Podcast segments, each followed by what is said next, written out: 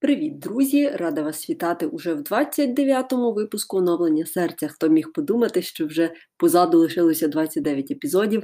Попереду не знаю ще скільки. Сьогоднішня тема є для мене насправді дуже близькою і рідною. Років два тому на форумі видавців була презентація книжки одного львівського інфобізнесмена.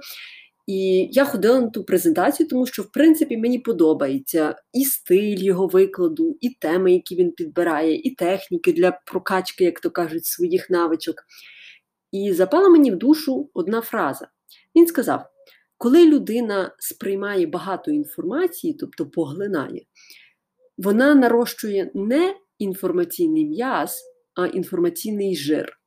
І я подумала: хм, таки доля правди тут є. До речі, ви можете чути на задньому тлі спів пташок, зокрема моїх персональних горличок, і також якихось дроздів, шпаків і так далі. Але не відходимо від теми. Вертаючись до фрази про інформаційний жир. Тут дуже яскрава аналогія із їжею. Уявіть ситуацію. Ви от постійно їсте, їсте, тільки сидите вдома, ніде не виходите, не робите жодних фізичних вправ. Ну тобто нічого, от не робите з тою їжею, аби її зігнати. Вона тільки накопичується, накопичується, талія стає все ширшою і ширшою, бочки все більшими і більшими. І, зрештою, через кілька тижнів ви вже бачите перші результати. Тобто бачите перший жир.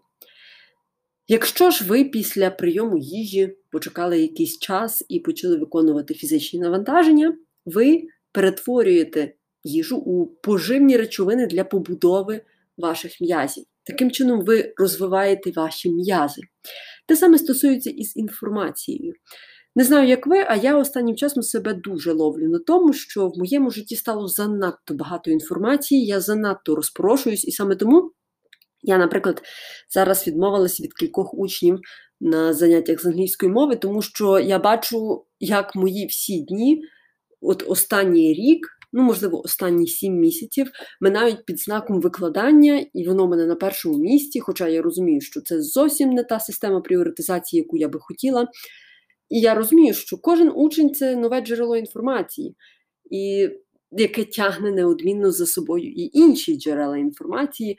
І тому я себе свідомо обмежила в багатьох YouTube каналах, тобто відписалася, напевно, від половини своїх колишніх підписок, перепрошую за тавтологію.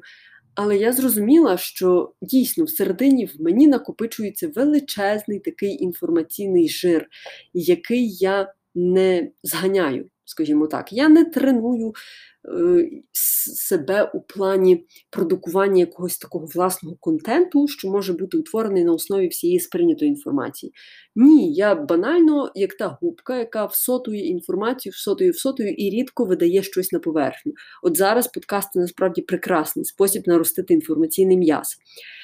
Тому, наприклад, 4 роки тому саме з цієї причини я започаткувала свій YouTube канал, бо в мене всередині було так багато даних, якими я хотіла ділитися з іншими людьми, що я просто не могла не запустити цей канал. Я дуже добре пригадую свої вагання, так ніби це було позавчора, ну, максимум вчора. Я говорила якраз тоді своїм чоловіком, ну тоді ще він був мій хлопець, про те, що ніхто мене не буде дивитися, нікому це не треба, кого цікавить взагалі тема розвитку, е, взагалі щось, що зв'язане з книжками, а не із рекламною продукцією блогерів і так далі. так далі. Але крок за кроком я долала цю невпевненість. І я пам'ятаю, що на перших порах для мене, наприклад, було важливо, щоб якомога більше людей мене дивилося. Далі я зрозуміла, що мені йдеться швидше не про кількість, а про якість. Тому що набагато краще, коли у вас, наприклад, є якась маленька кількість послідовників, якщо можна так сказати, і 50% з них вам активно коментують, вподобають, лайкають, пишуть свої враження, свої думки, чи вони з чимось погоджуються, чи ні. Аніж коли у вас мільйонна аудиторія, яка, можливо, один відсоток від неї щось десь вам скаже, подякую за відео, умовно кажучи, чи ще за щось.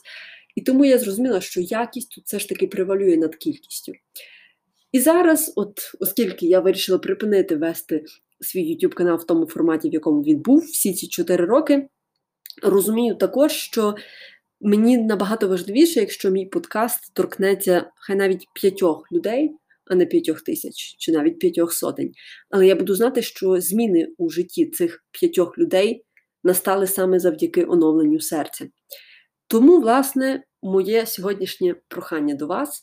Нарощуйте інформаційний м'яз, а не жир. Якщо ви думаєте, що ваша історія нікому не буде цікава, що у вас немає якоїсь унікальності, що, можливо, ви не впевнено себе почуваєте перед мікрофоном, перед камерою, чи навіть перед іншими людьми, друзями, родичами і так далі, то мені здається, що зараз ідеальний шанс якраз розповісти цю історію. Спробуйте започаткувати свій подкаст. Насправді, за допомогою цієї платформи Anchor, на якій я зараз записую, є необмежена можливість е, хвилин для подкастів. Тобто, зазвичай більшість платформ дають певний ліміт, наприклад, 300 хвилин на місяць за 5 доларів чи за 10.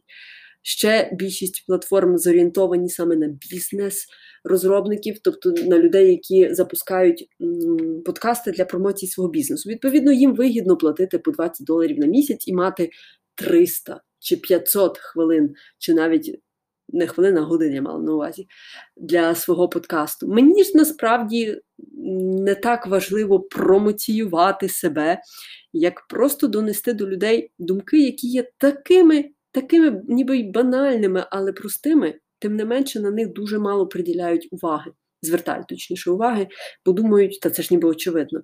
І навіть та фраза про інформаційний жир колись для мене була ніби такою очевидною, ну та, треба щось робити з тою інформацією, яка в мене входить.